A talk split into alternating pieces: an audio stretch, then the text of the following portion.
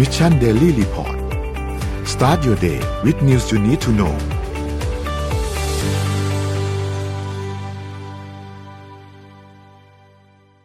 สวัสดีครับยินดีต้อนรับเข้าสู่ Mission Daily Report ประจำวันที่ 31 พฤษภาคม 2565 นะครับ วันนี้วันสุดท้ายของเดือน สวัสดีพี่แท็บสวัสดีพี่เอ็มครับ สวัสดีครัสวัสบสวัสดีค่ะพี่ทัศน์สวัสดีค่ะนนท์ครับวันอังคารนะครับ เดี๋ยววันนี้เราค่อยๆไปอัปเดตเรื่องราวต่างๆกันนะครับ แล้วก็เมื่อวานนี้เนี่ยก็สุดท้ายแล้ว ก็เราก็ยังไม่ได้ผู้ว่าใหม่นะครับ ยังคงเป็นว่าที่อยู่นะครับกกตก็มีการรับเรื่องร้องเรียนนะครับ แล้วก็รอตรวจสอบกันอยู่แต่ว่าก็มีการรับรองสอกอไปแล้ว 40 คนจาก 50 คนนะครับ ก็เดี๋ยววันนี้ค่อยๆไปอัปเดตเรื่องราวต่างๆกันครับ จะพยายามไม่พูดเรื่องนี้อย่างเดียวครึ่งชั่วโมงนะเองครับผมครับ เดี๋ยวเราไปอัปเดตตัวเลขกันก่อนฮะตัวเลขการฉีดวัคซีนล่าสุดนะครับหกหมื่นเจ็ดพันนะครับเกือบหกหมื่นะครับก็เป็นเข็มบูสเตอร์ประมาณสี่หมื่นห้าพันนะครับตอนนี้ฉีดไปแล้วสี่สิบจุดหกเปอร์เซ็นต์นะครับสำหรับเข็มที่สามนะครับไปดูสถานการณ์ผู้ป่วยนิดนึงครับ ผู้ติดเชื้อรายใหม่นะครับอยู่ที่ 3,800 นะครับ แล้วก็รักษาหายเนี่ยอยู่ที่ 6,031 นะครับ ตัวเลขผู้เสียชีวิตนะครับอยู่ที่ 26 คนนะครับ ตัวเลขผู้ป่วยอาการหนักก็ลดลงนะครับ จากหลักพันตอนนี้เหลือ 882 นะครับ ใส่เครื่องช่วยหายใจอยู่ที่ 425 นะครับ แล้วก็ตัวเลข ATK เนี่ยอยู่ที่ประมาณ 3,800เกือบเกือบ3,900 นะครับ ก็เมื่อวานนี้กลมๆ มีผู้ติดเชื้อรายใหม่ก็เกือบเกือบ8,000 รายนะครับ ซึ่งก็ถือว่าน้อยลงนะ ถ้าเทียบกันน้อยลงไปเยอะเหมือนกันนะครับ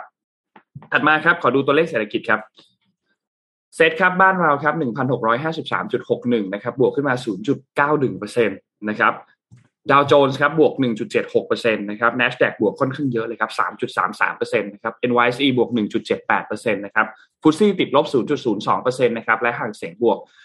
2.06%นะครับ ก็ปรับตัวขึ้นค่อนข้างเยอะนะครับ ส่วนราคาน้ำมันดิบครับ ปรับตัวขึ้นแน่นอน นะครับ แล้วก็ตัวเลขอันนี้เป็นตัวเลขเมื่อคืนนี้ด้วยนะฮะแล้วก็ไม่แน่ใจนนยังไม่ได้เช็คตัวเลขเมื่อเช้านี้ แต่ว่ามันมีข่าวทางด้านของที่ยุโรปที่จะประกาศเอ่อเขาเรียกว่าลดการนำเข้าน้ำมันจากรัสเซียสองในสามเนี่ยนะครับ เดี๋ยวเราขยายประเด็นนี้กันอีกทีหนึ่งนะครับ แต่ว่าราคาเมื่อคืนนี้เนี่ย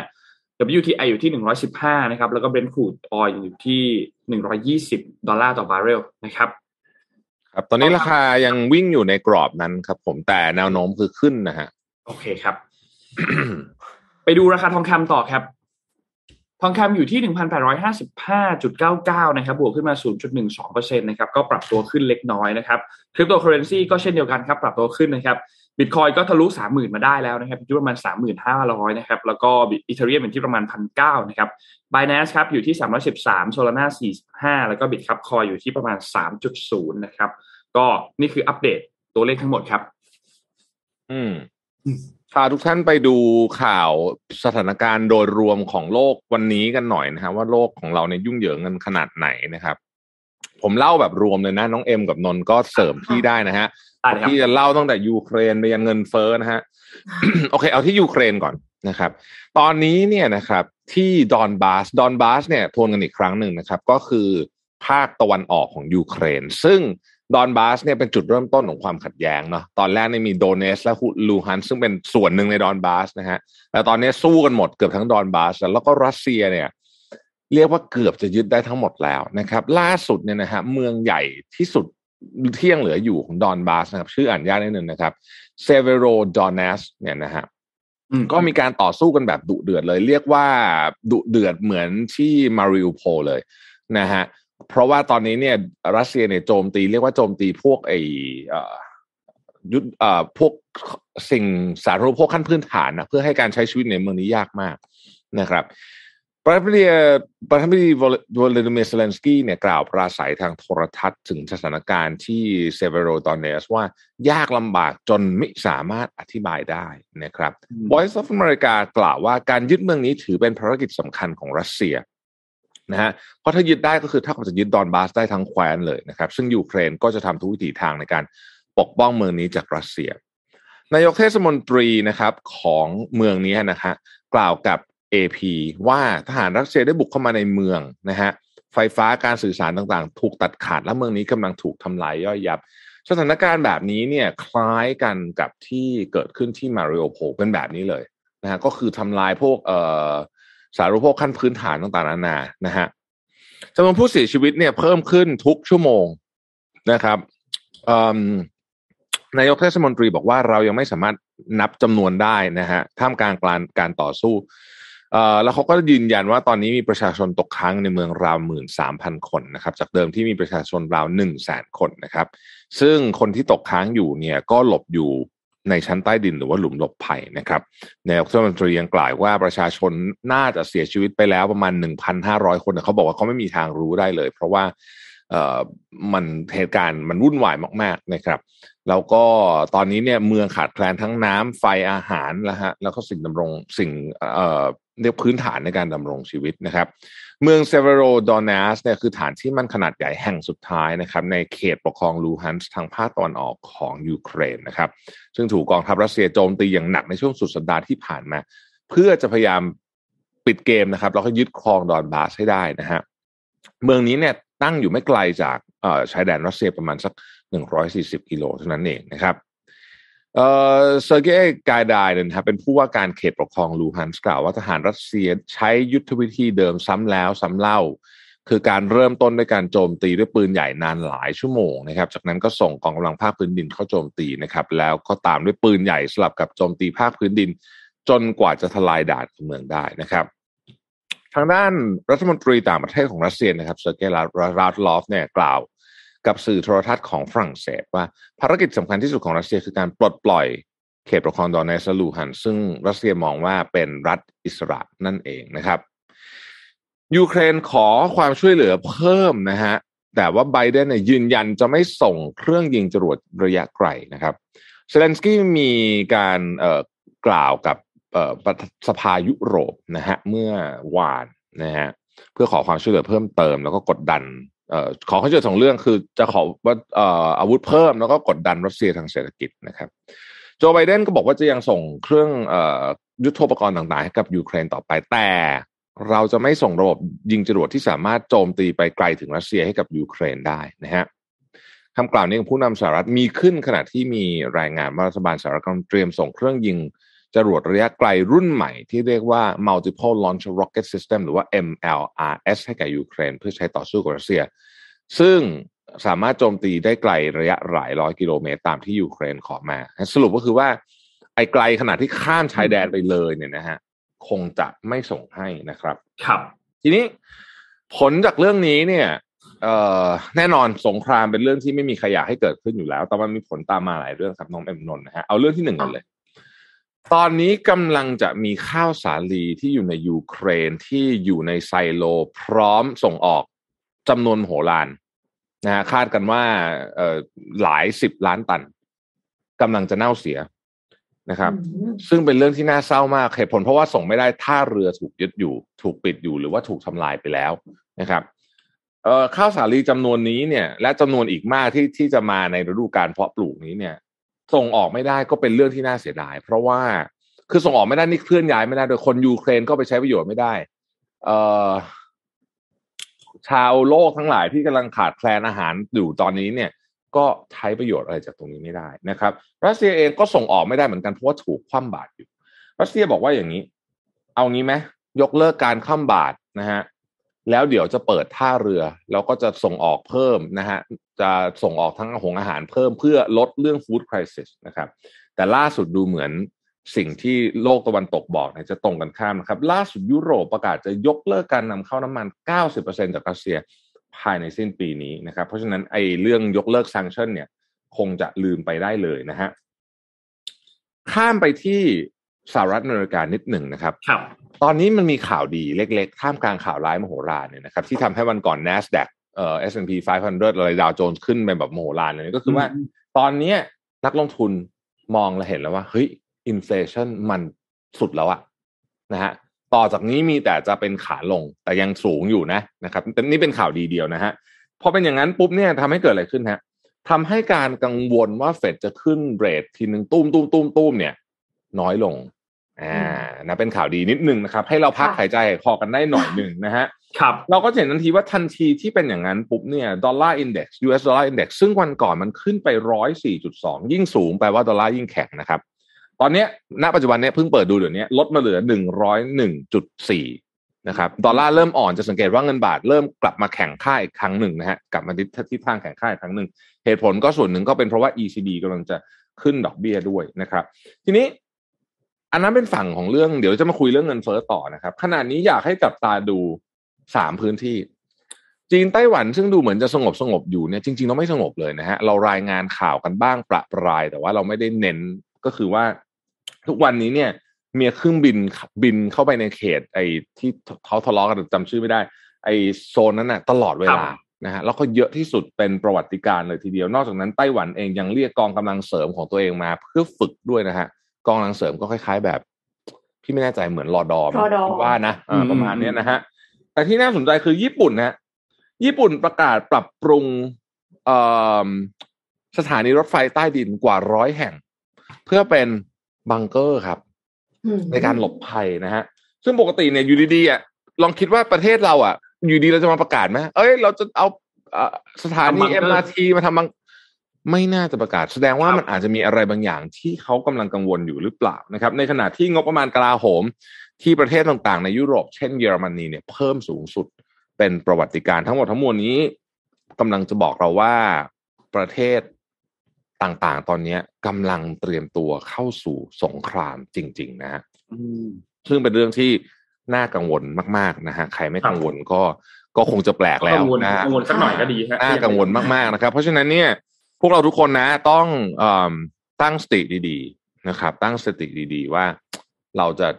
เอายังไงกับชีวิตเราดีนะครับอืมอ่านะฮะส่วนวันนี้เดี๋ยวก่อนบอกไว้ก่อนเลยนะฮะว่าครับเอ่อเดี๋ยวเราจะแจกของนะครับ วันนี้ของแจกน่าสนใจด้วยนะฮะเหมือนเดิมครับกอย่างติน้อยกาก็มีเดิมคข่ารัวบดีแชนะคะร์แชร์นะฮะแชร์แล้วก็เอ่อเปิดเป็นสาธารณะด้วยนะครับ วันนี้เรามีกล่องสุ่มหนังสือแอบกล่องสุ่มหนังสือไได้แจกนะฮะหนังสือเลยนะครับ หนังสือที่ทางมิชชั่นเราคัดเลือกไว้ให้ทุกท่านเนี่ยนะฮะเราแจกเลยคนหนึ่งเนี่ยได้ห้าเล่มนะฮะอืมเราแจกยี่สิบรางวัลวันนี้ อ่ายี่ยี่สิบรางวัลเลยเหรอคะใช่ครับเดี๋ยวสมมูลจะเป็นคนสุ่มโอ้โหอ่านี่ร้อยร้อยเล่มแล้วนะฮะ มีหนังสือไทยหนังสืออังกฤษอะไรกับผสมผสมกันไปตามตามสมมูลนะฮะ สมครัมูลบว่าไงว่างั้นอะเราไปดูเรื่องอะไรต่อดีเอ่อ ค่ะเฉิมพี่แท็บตะกี้นิดนึงค่ะ ที่ที่บอกว่าทางยุโรปเนี่ยเขาเขายังคว่ำบาตรรัสเซียอยู่ใช่ไหมคะ แต่ว่าทางเซอร์เบียค่ะ บรรลุข้อตกลงซื้อก๊าซธรรมชาติจากรัสเซียต่อเนื่องอ๋อใช่อีกอย่างน้อยสามปีค่ะท่ามกลางกระแสการคว่ำบาตรจากยุโรปเนี่ยค่ะ อืมคือคือนนท์เสริมพี่เอ็มครับอเล็กซานดาร์วูชิชเนี่ยนะครับ ที่เป็นประธานาธิบดีของเซอร์เบีย เนี่ยเขาบอกว่าเขา บรรลุคือ deal done เรียบร้อยในการซื้อก๊าซธรรมชาติจากรัสเซียต่อเนื่องกันอีกสามปี ทีนี้เราจะอาจจะต้องคุยกันนิดนึงว่ามันมีสองอย่างที่รัสเซียส่งออกแล้วทางฝั่งประเทศอื่น ๆ เนี่ย ค่อนข้างให้ความสำคัญก็คือน้ำมันกับก๊าซธรรมชาติ คือถ้าเราไปดูที่น้ำมันเนี่ย หลายประเทศประกาศแบนใช่ไหมครับอย่างล่าสุดเองเนี่ยก็เพิ่งมีการประกาศแบนเพิ่มนะครับคือทางด้านผู้นำของยุโรปต่างๆเนี่ยอันนี้ออกข่าวลงบลูเบิร์กเลยนะครับตกลงกันที่จะสั่งแบนน้ำมันของรัสเซียเนี่ยบางส่วนบางส่วนในที่นี้ก็คือน่าจะประมาณอย่างน้อยเกิน 60% 2 ใน 3 คร่าวๆ คือประมาณ 2 ใน 3นะครับซึ่งตัวมาตรการคว่ำบาตรนี้เนี่ยคือหลักๆเนี่ยจะเป็นตัวน้ำมันดิบพวกผลิตภัณฑ์ปิโตรเลียมต่างๆ ที่รัสเซียส่งไปให้ ประเทศสมาชิกที่ส่งไปทางทะเลเนี่ยนะครับ ซึ่งก็น่าจะรวมถึงตัวท่อส่งน้ำมันด้วยนะครับ แต่ทีนี้ไอตัวที่เป็นก๊าซธรรมชาติที่พี่เอ็มพูดถึงเมื่อกี้ที่เซอร์เบียเพิ่งดีลกับทางด้านของรัสเซียสำเร็จเนี่ยต้องบอกว่าตัวก๊าซธรรมชาติเนี่ยฝั่งยุโรปเองก็ยังไม่ได้มีการแบนนะอืมเมื่อเทียบกันกับน้ำมันที่พูดกันถึงกันค่อนข้างเยอะ ซึ่งอาจจะมีหลายเหตุผลครับ อาจจะมีเหตุผลในเรื่องของการหาพลังงานทางเลือกที่จะมาแทนตัวก๊าซธรรมชาติอันนี้อาจจะยังค่อนข้างยากอยู่ นะครับ ซึ่งตัวนี้เนี่ยก็ก็ต้องบอกว่าเป็นจุดที่น่าสนใจแล้วหลายๆคนอาจจะมองข้ามไปในเรื่องของตัวก๊าซธรรมชาตินะครับ คือเอ็มนนี้เอ็มกับนนท์ติดตาฮะตัวนี้น่าสนใจมาก เพราะว่านักวิเคราะห์บอกอย่างนี้ฮะครับถ้ารัสเซียลากไปลากมาลากไปจนถึงหน้าหนาวเมื่อไหร่ปุ๊บเนี่ยอำนาจการต่อรองกับยุโรปจะเพิ่มสูงปรี๊ดเลยฮะอืมค่ะเพราะยังเพราะว่าไอ้ต้งก๊าซใช้ธรรมชาติใไหเนี่ยมันเอาไปทำฮีตเตอร์ครับ ส่วนหนึ่งอะนะอ่านะ เพราะนั้นเนี่ย โอ้โห ถ้าคือถ้าประชาชนคุณหนาวตอนนั้นคุณอะไรคุณก็ยอมมาล่ะใช่ไหมเพราะฉะนั้นเนี่ยเขาก็บอกว่าเออรัสเซียลากไปถึงตอนนั้นเนี่ยคนก็จะเริ่มเบื่อสงครามแล้วไงการสนับสนุนใช่ของยุโรปก็อาจจะเริ่มน้อยลงนะฮะอันนี้ก็จะเป็นสิ่งที่ที่น่าสนใจ แต่คำถามที่ผมเมื่อกี้มีท่านหนึ่งมีมีท่านหนึ่งพิมพ์มาผมผมเห็นผมคิดเหมือนกันเลย คือถ้าสมมติว่าอะยึดยูเครนได้หมดทั้งประเทศเลยอะแล้วจะทำอะไร งั้นสิรัสเซียจะทำยังไงต่อ เออแล้วจะทำไงจะจะจะทำอะไรกับเขาคืออาจจะไปเอาทรัพยากรมันโอเคเขามีทรัพยากรเยอะฮะยูเครนแต่มันคุ้มเหรอกับที่ตัวเองถูกแบนจากเวทีโลกด้วย แล้วก็ถูกอืมทำไม่นี่มันคือนั่งจิ้มคือกิเลขไงก็มันดูไม่คุ้มอะฮะนั่นใช่ไหมสิครับใช่ไหมนั่นนั่นสิฮะคิดเหมืบออนกกัให้ยึดได้ทั้งประเทศเลยนะอะให้ยึดได้ทั้งประเทศเลย ก็ดูไม่คุ้มอยู่ดีนะฮะแล้วก็ไม่ใช่ว่าจะยึดได้ง่ายๆด้วย เพราะว่าดูจากแล้วยูเครนเขาก็สู้แบบ ขาดใจอยู่นะฮะอืมแล้วรวมถึงขอเสริมประเทศอื่นๆที่ครับผมประกาศแบบประกาศแบนประกาศดีลกับรัสเซียในเรื่องการค้าต่างอืมๆเนี่ย ก็แน่นอนว่าจะต้องได้รับการกดดันจากชาติยุโรปอยู่แล้ว รวมถึงประเทศอื่นๆนอกยุโรปด้วยอย่างฝั่งอเมริกาด้วยเนี่ยนะครับครับ จริงๆแล้วเซอร์เบียเองเนี่ยก็เคยมีข่าวมีพูดถึงว่าอยากที่จะเข้าทาง EU เหมือนกัน แต่ทีนี้มีการไปดีลกับทางเอ่อรัสเซียเสร็จเรียบร้อยแล้วเนี่ยก็อาจจะมีประเด็นว่าอะสุดท้ายแล้วอาจจะไม่ได้เข้า EU ด้วยนะอืม เพราะฉะนั้นอันนี้ก็ก็ก็ค่อนข้างที่จะเป็นดาบสองคมเหมือนกันกับการดีลกับรัสเซียในช่วงเวลาตอนนี้ครับ ครับก่อนต่อขอนิดเดียวนะฮะคือเราจำเหตุการณ์ที่เกิดขึ้นกับศรีลังกาได้ใช่ไหมครับณขณะนี้เนี่ย World Bank IMF เนี่ยออกมาปักแล้วนะ ว่าสามประเทศต่อจากนี้ระวังนิดนึงอืมนะฮะเพราะมีโอกาสที่จะเกิดเหตุการณ์แบบที่ศรีลังกาได้ประเทศแรกคือเนปาลนะฮะประเทศที่สองคือสปปลาว และประเทศที่สามคือเลบานอน นะฮะอืม นะ เพราะฉะนั้นเนี่ยเขาเขาตอนนี้สิ่งที่น่ากังวลที่สุดเลยคืออะไรรู้ไหมฮะดอมิโนของ emerging market อืม คือมันจะล้มมันจะมันจะแบบปั๊บคืออย่างอย่างตอนต้มยำกุ้งอะนะฮะอาจจะเปรียบเทียบกันไปเป๊ะไม่ได้แต่ว่าตอนต้มยำกุ้งเนี่ยไม่ใช่เราโดนคนเดียวนะ ถ้าใครจำไม่ผิดนะฮะโอ้โหมันลามไปหลายประเทศมากเลยนะฮะ ไปแถบเนี้ยค่ะเพราะว่ามันผูกผูกผูกกันไปหมดนะคครัรับบก็ต้องต้องต้องระวัง อีกเรื่องหนึ่งที่ไม่ค่อยมีใครพูดถึง แต่น่ากลัวสุดๆเลยนะฮะคือวิกฤตอสังหาริมทรัพย์ในประเทศจีนนะฮะยังจำอืมเอเวอร์แกรนได้ใช่ป่ะฮะเรื่องนั้นยังไม่จบนะครับ เรื่องนั้นยังไม่จบเพียงแต่ตอนนี้มันถูกกลบโดยข่าวอื่นไปหมดเลย ไม่ค่อยมีใครพูดถึง แต่อันเนี้ยก็เป็นอีกหนึ่งระเบิดเวลาที่รอวันระเบิดอยู่เหมือนกัน อืม นะฮะโอเคครับมีข่าวอะไรที่มันเอ่อบันเทิงสักหน่อยไหมฮะ หรือไม่มีอะมีอ่าไม่ไม่มีก็ต่อเลยพี่เอ็มอะมาหน่พี่ยเอ็มก่อน ขั้นโอเคข่าวค่ะนิดนึงให้มันมีกระจิตกระใจอยากอยู่บนโลกนี้ต่อหน่อยนะครัฮะบผมอืมเออไม่แน่ใจว่าบนโลกนี้หรือบนดวงจันทร์นี้นะคะ เพราะว่าอืมเอ็มจะพูดถึงเรื่องดินบนดวงจันทร์ค่ะอะดินบนดวงจันทร์เนี่ยปลูกพืชได้ครั้งแรกในโลกนะคะ คือการที่ถ้าสมมติว่าเราสามารถปลูกพืชนอกโลกได้เนี่ย มันน่าจะเป็นความก้าวหน้าทางวิทยาศาสตร์ที่ยิ่งใหญ่มากๆเลย แต่ว่าอันเนี้ยคือเขาเอาดินบนดวงจันทร์เนี่ยยังมาปลูกพืชบนโลกอยู่ค่ะ หลายปีก่อนนักวิทยาศาสตร์เก็บดินบนดวงจันทร์กลับมาบนโลกนะคะ เพื่อหวังว่าจะวิจัยศึกษาอย่างอื่นในอนาคต ซึ่งดินบนดวงจันทร์ที่นักวิทยาศาสตร์ใช้ในการทดลองเนี่ย เก็บมาจากการปฏิบัติการของยานอวกาศอพอลโล 11 อพอลโล 12 แล้วก็อพอลโล 17 ค่ะ ช่วงต้นปี 2564 เนี่ย นาซาเขามอบดินดวงจันทร์จำนวน 12 กรัม ให้แก่ทีมนักวิจัย มหาวิทยาลัยฟลอริดาค่ะ ก็เลยเกิดงานวิจัยว่า พืชเนี่ยสามารถเติบโตจากดินในดวงจันทร์ได้หรือไม่ กลุ่มนักวิจัยทดลองปลูกพืชด้วยดินจากดวงจันทร์ที่มีสารอาหารต่ำ โดยใช้ดินปริมาณ 1 กรัมต่อต้นค่ะ เริ่มจากการรดน้ำใส่เมล็ดลงไปในดินตัวอย่างเออก็มันก็ปกติอะนะคะครับอเป็นวิธีการปกติ แต่ว่าเขาใส่ในถาดหลุมทดลองด้วย เพื่อที่จะจำลองสภาพแวดล้อม ให้เหมาะแก่การเจริญเติบโตของพืช แล้วก็หมั่นดูแลในทุกวัน เวลาผ่านไปเพียงสองวันค่ะเมล็ดก็เริ่มแตกหน่อเติบโต อุ้ยดูมีความหวังขึ้นมาเลยนะคะ แต่ว่าผ่านไปประมาณหนึ่งสัปดาห์ค่ะ นักวิจัยก็พบว่าพืชที่ปลูกด้วยดินจากดวงจันทร์เนี่ย มีสภาพไม่แข็งแรงเท่าดินอื่น ๆ ที่ใช้ในการวิจัยด้วย แม้กระทั่งหมู่พืชที่โตจากดินในดวงจันทร์ ก็มีพัฒนาการที่แตกต่างกันค่ะ เช่น พืชที่เติบโตจากดินที่มาจากปฏิบัติการอพอลโล 11 จะแข็งแรงน้อยที่สุด เมื่อเทียบกับดินจากปฏิบัติการอื่น ๆ อันนี้ไม่แน่ใจว่าด้วยเวลาด้วยหรือเปล่านะคะว่ามันแบบนับเป็นอย่างนี้ไหมสิบเอ็ดสิบสองสิบเจ็ดเนี่ยอย่างไรก็ดีค่ะแม้พืชจะเติบโตมาแบบไม่แข็งแรงแต่อย่างน้อยก็สามารถโตในดินจากดวงจันทร์ได้ มันก็เลยเป็นความก้าวหน้าครั้งยิ่งใหญ่ที่จะสร้างประโยชน์ให้กับมนุษยชาติ และกลุ่มนักวิจัยเองก็หวังว่าจะช่วยปูทางให้นักบินอวกาศในอนาคตได้ค่ะนาซาก็บอกว่าการค้นพบครั้งเนี้ยมีความสำคัญกับเป้าหมายสำรวจอวกาศอย่างมาก เพราะว่าต้องการใช้ทรัพยากรบนดวงจันทร์ พัฒนาแหล่งอาหารสำหรับนักบินอวกาศที่จะต้องอาศัยและทำงานในอวกาศ งานวิจัยชิ้นนี้ก็คือเป็นส่วนหนึ่งของโครงการ Apollo Next Generation Sample Analysis Program ที่ศึกษาตัวอย่างจากปฏิบัติการ Apollo เพื่อเตรียมความพร้อมให้กับปฏิบัติการ Artemis ที่มีเป้าหมายเดินทางไปดวงจันทร์อีกครั้งหนึ่งค่ะ หน้าอยู่บนโลกหรือหน้าอยู่บนดวงจันทร์นี่คะพี่แท็บเออไม่ค่อยแน่ใจเหมือนกันนะนะตอนนี้ นี่ตอนแรกแบบพี่พี่เอ็มพูดถึงเรื่องการปลูกพืชได้แล้วนนนึกถึงหนังเรื่องมาเชียนอะอ่าเออที่ใครเล่นนะแมดเดมอนน่าจะ Matt Matt Damon Damon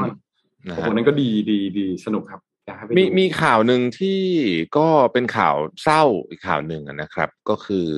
เมื่อวันก่อนนะฮะเราก็น่าจะได้เห็นข่าวกันว่าเครื่องบินของเนปาลนะฮะ Tara Air นะครับเป็นเครื่องบินเล็กนะฮะที่บินมีผู้โดยสารลูกเรือใน 22 คนนะครับ ก็หายไปจากจอเรดาร์นะครับเอ่อประมาณสักบินขึ้นไปแป๊บเดียวนะฮะไม่กี่นาทีก็หายไปจากจอเรดาร์ตอนนี้เขายุติการค้นหาแล้วนะครับ แล้วก็คาดว่าคงจะ คงจะตกเรียบร้อยเรานึกถึงเนปาลนะเนปาลเป็นเอ่อมีหุบเขาเยอะมาก คือมันหายากจริง ๆ นะครับ ตอนนี้เฮลิคอปเตอร์ของกองทัพเนปาลนะครับ แล้วก็ร่วมกับเฮลิคอปเตอร์ของกองทัพเอกชนเนี่ยก็ระดมกำลังนะฮะในการค้นหานะครับเอ่อผู้โดยสาร 22 ชีวิตเนี่ยนะฮะแล้วแล้วลูกเรือเนี่ยให้หายไปในวันอาทิตย์นะครับเอออย่างไรก็ดีเนี่ยเขาบอกว่าปฏิบัติการค้นหาผู้รอดชีวิตตอนนี้เนี่ยต้องยุติลงแล้วนะครับ แล้วก็ไม่มีความคืบหน้าแต่อย่างใดนะฮะสภาพอากาศยังคงเลวร้ายนะครับ ยากที่จะระบุ พิกัดที่ชัดเจนของเครื่องบินได้นะครับสำนักงานตำรวจในปานเพิ่มชี้เพิ่มเติมนะบอกว่าที่ที่เป็นดังกล่าวมีลูกเรือสามนะครับผู้โดยสารสิบเก้านะครับเป็นชาวต่างชาติหกคนนะครับเอ่อโดยเป็นชาวอินเดียหกเดียสี่คนแล้วก็ชาวเยอรมันสองคน ด้านโฆษกของสายการบินทาร่าแอร์ระบุนะฮะทีมกู้ภัยเนี่ยก็พยายามที่จะจำกัดพื้นที่นะครับเพื่อที่จะเพื่อที่จะเปิดโอกาสในการค้นหาใหม่นะครับ จากข้อมูลที่เรามีเนี่ยเครื่องบินลำนี้เป็นเครื่องบินเล็กนะฮะอย่างที่เห็นนะครับ อายุ 43 ปีนะครับ แล้วก็พบสัญญาณครั้งสุดท้ายในบินอยู่ที่ความสูงแค่ 3,900 เมตร เท่านั้นเองนะครับ เส้นทางนี้เป็นจุดหมายปลายทางยอดนิยมของนักเดินป่าชาวต่างชาตินะฮะที่อยากจะสัมผัสประสบการณ์กับเส้นทางบนเขานะฮะแล้วก็เป็นอ่าบางบางท่านก็เป็นผู้แสวงบุญนะครับ ที่มาเยี่ยมชมวัดมุกตินาถนะครับ อันเป็นที่เคารพสักการะมาก ๆ เลยนะฮะ โอเคนะครับ นี่ก็เป็นข่าวที่น่าเศร้าก็ขอแสดงความเสียใจด้วยนะฮะแล้วถ้าเกิดว่ายังมีผู้รอดชีวิตอยู่ก็ไม่แน่เหมือนกันนะฮะก็อาจจะอาจจะอาจจะกลับมาได้นะครับ ก็ต้องบอกว่าช่วงนี้เนี่ย ไม่ใช่ที่เนปาลนะครับ พี่เพิ่งบินกลับมาจากภาคใต้ อากาครัศบไม่ค่อยดีนะฮะอากาศไม่ค่อยดีอืมนะฮะกลับมาจากหาดใหญ่ก็น่ากลัวทีเดียวแล้ววันก่อนเพื่อนไปตรังมาเขาบอกว่า คือเครื่องบินลงไม่ได้อะ ต้องไปลงเอ่ออีกที่อีกที่หาดใหญ่แล้วก็แล้วก็บินต่อไปที่ตรังนะครับ ใครที่เดินทางช่วงนี้ก็ระมัดระวังไว้ด้วยนะฮะครับอืมนะครับอืมเดี๋ยวนะฮะนี่ทุกคนข้างหลังเนี่ยจะมีสมมูลกันหมดเลยนะฮะพี่แท็บอืมสมมูลอ่าใช่อ่านหนันงนสือท์ต้องมีนะสฮะมุนที่มีเอ่ที่มีอกี่พี่เอ็มตัวก็มีสมมูลอยู่ตรงข้างๆดีน่าโทนิวนะฮะแต่ในคอมเมนต์บอกมีสมบูรณ์ในใจด้วยนะคะครับเอามีสมในใจด้วยนะฮะทีมงานฮะวันที่แจกนนท์ของนะคะมีในใจเลยนะคะนนท์ขอเรียกการร้อส่งสมูลไปให้นิดนึงครับนนท์หน่อย เรียกร้องนิดนึงฮะนนท์ไม่มีสมมูลนะฮะทีมงานฮะทำไมนนท์ไม่ได้เอาไปล่ะคะเออทำไมนนนนท์ท์ไม่นได้นเอาท์ไม่ไปเห็นค่าของสมบูรณ์เหรอคะนนท์นนท์วันแฟนมีนะคะนนท์วันนั้นนนท์จะเอาไปแล้วฮะทีมงานนเรียกนท์ทคือดนทิ้ฮะงนนท์ทอดทิ้งสมบูรณ์เหรอคะทีมงานเรียกคืนครับพี่เอ็มนนท์ต้องขอ อ่าทีมงานส่งส่งให้นนท์หน่อยนะครับครับอานนท์มาอะเรามามาข่าวใหญ่ของเมืองไทยดีกว่าได้ครับข่าวผู้ว่าจริงๆมีข่าวสปินออฟหลายอันเลยครับที่วันนี้ต้องพูดถึงเรื่องของผู้ว่านะครับอืมต้องขอข่าวดีกันแล้วกัน อย่างน้อยเมื่อวานนี้เนี่ย กกตก็มีการรับรองผลการเลือกตั้งของสอกใน 40 เขตนะครับ ซึ่ง 40 เขตนี้เนี่ยก็มีการรับรองเรียบร้อยแล้วนะครับ ก็เราก็มีชื่อใหม่แล้วนะครับสำหรับสอกแต่ก็ยังขาดอีก 10 เขตที่กกตยังไม่ยังไม่ได้มีการรับรองผลนะครับกกตเองก็มีเอกสารชี้แจงนะครับ ก็ระบุว่าตอนนี้เนี่ยยังอยู่ในระหว่างการเลือก เขาเรียกว่าพิจารณาอยู่ตรวจสอบอยู่นะครับ ว่าการเลือกตั้งเป็นไปโดยสุจริตและเที่ยงธรรมหรือเปล่า ซึ่งก็น่าจะมีการประกาศผลต่อไปในวันที่ 31 พฤษภาคม วันนี้เขาก็จะพิจารณากันอีกรอบหนึ่งแต่ถ้าพิจารณาแล้วดูแล้วไม่น่าจะมีปัญหาอะไรเนี่ยนะครับเขาก็น่าจะมีการประกาศรับรองสอกอกันต่อไปอีก 10 ท่านที่เหลือนะครับ ส่วนอีกด้านหนึ่งครับก็คือทางด้านของออผู้ว่าครับ คือตอนนี้ผู้ว่าเนี่ย ต้องบอกว่าเลื่อนการพิจารณารับรองไปก่อน เขามีข่าวเมื่อวานนี้ใช่ไหมครับว่ากรกตประชุมกันตั้งแต่ตอนบ่ายโมง แล้วประชุมกันนานมากสามสี่ชั่วโมง จนสุดท้ายประมาณสี่โมงครึ่งนะครับ ทางด้านของกรกตก็ประกาศว่า วันนี้เนี่ย วันนี้หมายถึงเมื่อวานนะครับ หมายถึงวันที่สามสิบเนี่ยนะครับ จะยังไม่มีการพิจารณาผลการเลือกตั้งของผู้ว่า กทม ที่ชัดชาติได้คะแนนมาประมาณ 1.3 ล้านคะแนนเนี่ยนะครับ แล้วก็กกตก็เสนอความเห็นว่า คือมันมีเรื่องร้องเรียนในกรณีของป้ายหาเสียงที่จะอาจจะเข้าข่ายทำให้การเลือกตั้งเนี่ยไม่สุจริตเที่ยงธรรม จึงขอตรวจสอบเพิ่มเติมก่อนที่จะมีการประกาศรับรองผลนะครับ ซึ่งกกตก็จะเนี่ยวันนี้แหละ 31 พฤษภาตอนบ่ายโมงครึ่งก็จะนัดประชุมกันอีกทีหนึ่งนะครับ ขอขอขอขออนุญาตอย่างนี้เลยได้ไหม เพื่อบที่จะสรุปไปทุกท่านฟังนะฮะอาจารย์ชัดชาติก็ออกมาบอกว่าแกพูดดีนะแต่พูดผมดีไม่พูดดีไม่ใช่คนชอบกังวล เชื่อว่ากกตมีวิจารณญาณขออย่าให้ไปกดดันกกตแต่ว่าประชาชนกดดันกันสุดๆเลยนะฮะไปดูอืมผ่านโซเชียลมีเดียต่างๆนานาโอ้เมื่อวานนี้เอ่อสายด่วนมีด้ควยนครัโทบรไปค่ะสายด่วนมีคนโทรไปถามอืมเออเยอะมาก คืออย่างนี้ ต้องเล่าอย่างนี้ก่อน อ่า อันที่หนึ่งนะครับ เรื่องของป้ายหาเสียงเนี่ยเขาบอกว่าเป็นเข้าขายว่าเป็นสัญญาว่าจะให้ก็คือเหมือนแบบ คือพูดง่ายๆคือว่า ถ้ามันเป็นสัญญาว่าจะให้มันคือซื้อเสียงนะลักษณะหนึ่งนะครับอืมแต่ในความเป็นจริงแล้วเนี่ย ถ้าใครติดตามเพจ Facebook ของอาจารย์ชาติชาติซึ่งแกก็เปิดเป็นสาธารณะนะฮะกกตท่านก็คงจะต้องเห็นอยู่แล้วเนี่ยนะเขาก็บอกอยู่แล้วว่าไอ้พวกนี้เนี่ย ที่เขามีคัดเอาท์อยู่ว่าจะไปทำกระโป๋องกระเป๋าอะไรพวกนี้เนี่ยเขาให้ทีมงาน อืมนะฮะเขาให้ทีมงาน สองป้ายพวกนี้เนี่ย เราไปดูในอดีตที่ผ่านมานะฮะมันคือมันคือขยะ ถ้ามีคนเก็บไปก่อนแล้วไปทำเพลิงทำอะไรบ้างถูกไหมตาฮะมนั้นครับ แล้วก็ยังไม่เคยมีใครเห็นใครได้อะไรจากป้ายหาเสียงเอาไปเชิงพาณิชย์มาก่อนนะครับ ข้อกล่าวหาอันนี้เนี่ย มันเป็นข้อกล่าวหาที่ต้องใช้คำว่า ผมผมผมขอใช้คำว่ามันเป็นการ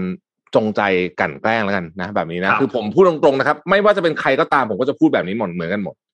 คือคือไม่ว่าจะเป็นผู้ว่าคนไหนถูกเลือกมาผมจะพูดแบบนี้หมดเพราะว่ามันคือการจงใจกลั่นแกล้งนะฮะถ้าเป็นประเทศอื่น เขาจะชื่นชมด้วยซ้ำที่เอาของไปรีไซเคิลได้ใช่จริง ๆ อันนี้พูดจริง ๆ เราติดตามข่าวจากทั่วโลก เราอ่านข่าวจากหนังสือพิมพ์หัวใหญ่ๆทั่วโลกนะฮะใครที่เอาของไปรีไซเคิลแบบนี้ได้ เขาจะชื่นชมด้วยซ้ำนะฮะอืมเขาจะจ้องจับผิดกันเรื่องนี้แล้วสิ่งสำคัญที่สุด เจตนาชัดเจนว่าไม่ได้ต้องการจะซื้อเสียง ครับนะ คืออันเนี้ยเป็นสิ่งที่ผมบอกเลยนะฮะว่านะอันนี้ผมพูดจริงนะครับกกตเจ็ดท่านเนี่ยนะฮะกกตเจ็ดท่านเนี่ย คือจะพูดว่าไงดี เราอยู่ในประเทศที่ regulator อำนาจเยอะมากเกินไป ถ้าเป็นที่อื่นเนี่ย ไม่มีใครกล้าทำแบบนี้ ไม่มีใครกล้ามาเบรกอะไรแบบนี้ พูดจริง ๆ นะ ไม่มีใครกล้ามาเบรกอะไรแบบนี้ครับ เพราะว่านี่คือการ direct เลือกคุณชัดชาติเลยนะ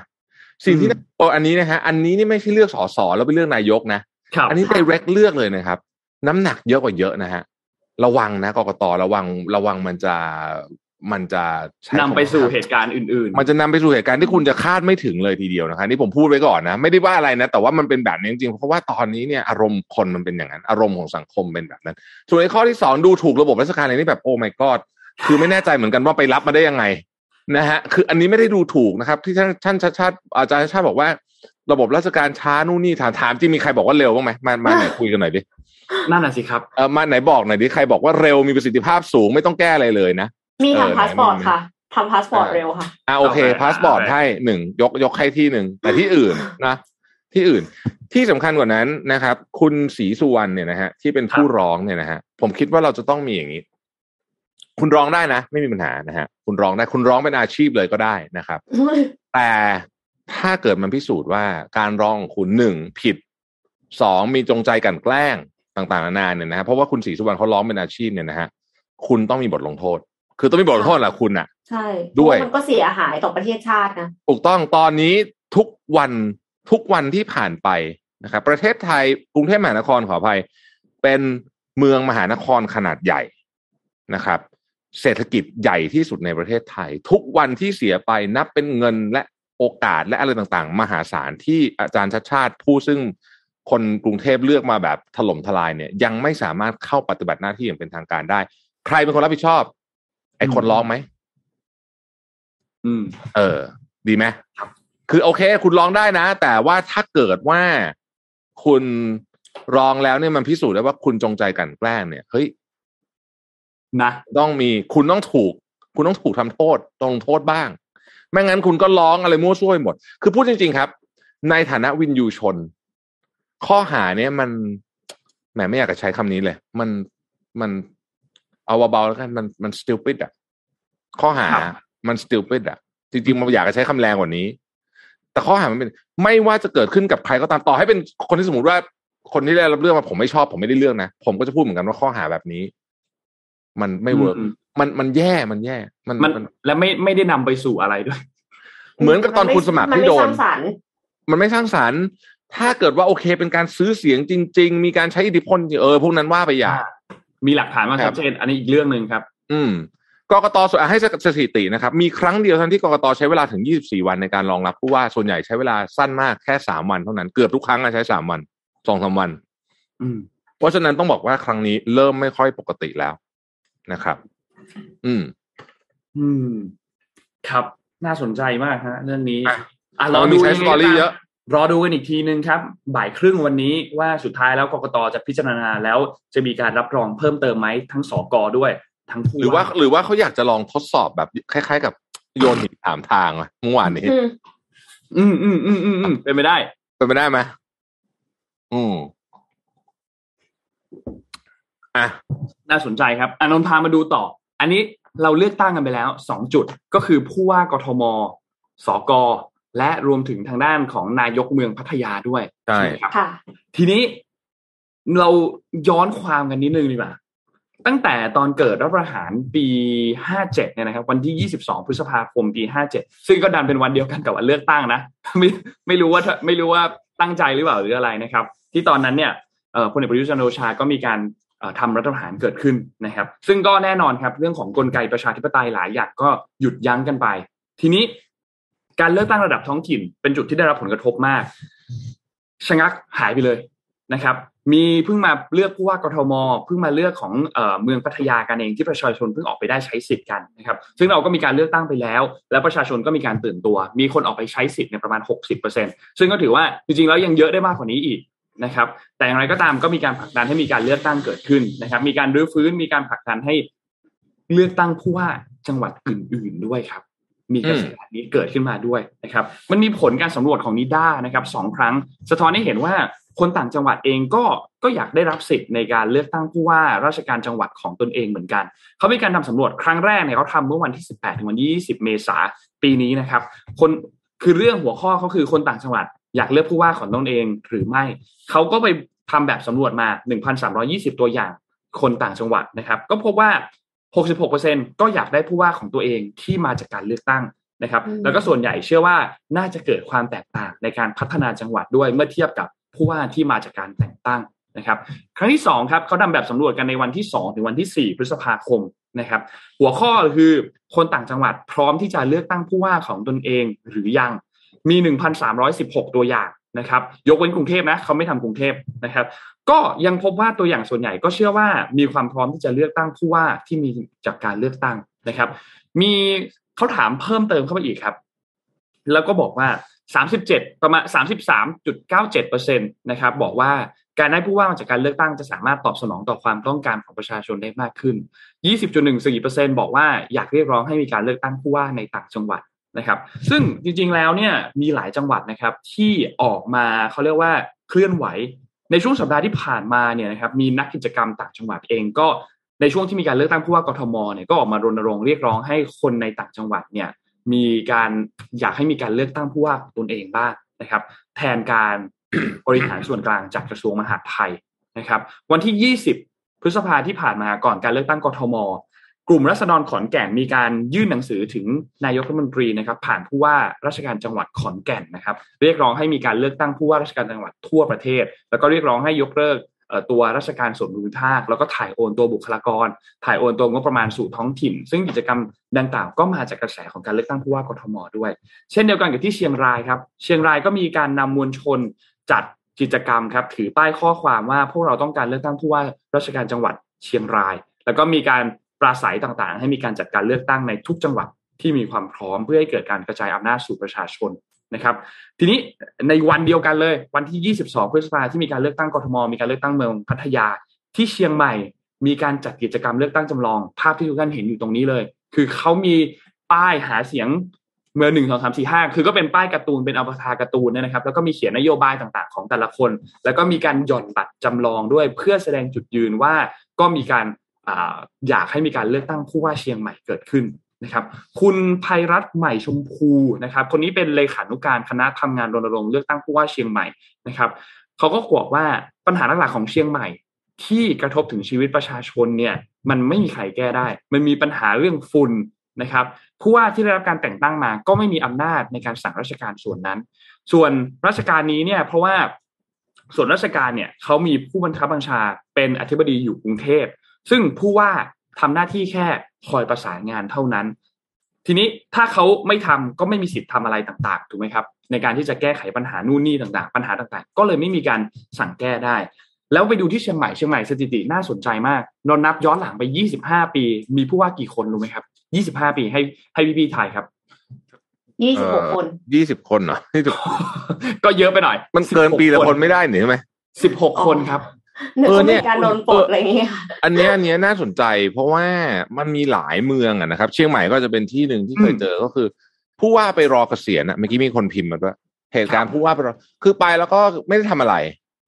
นะฮะเพราะว่าผู้ว่าที่มาจากส่วนกลางมาจากกระทรวงมหาดไทยเนี่ยไม่ได้เป็นตัวแทนของคนในจังหวัดนั้นๆจริงๆไงบางคนไม่ได้อยู่จังหวัดนั้นด้วยซ้ำหมายถึงว่า ไม่เคยอยู่จังหวัดนั้นเลยด้วยซ้ำเนี่ย ซึ่งมันก็อาจจะผิดหลักสักหน่อย ส่วนส่วนตัวเนี่ย ผมเห็นด้วยนะ กับการเลือกตั้งผู้ว่าของจังหวัดต่าง ๆ เพราะอย่างน้อยที่สุดเนี่ย ประชาชนเลือกมาเนี่ย ความรับผิดชอบของเขาเขาต้องสู้เพื่อคนในจังหวัดอะถูกไหมครับ แล้วก็เทอมสี่ปีมันนานพอที่จะสร้างความเปลี่ยนแปลงอะไรได้ อ่า คือคือ อืม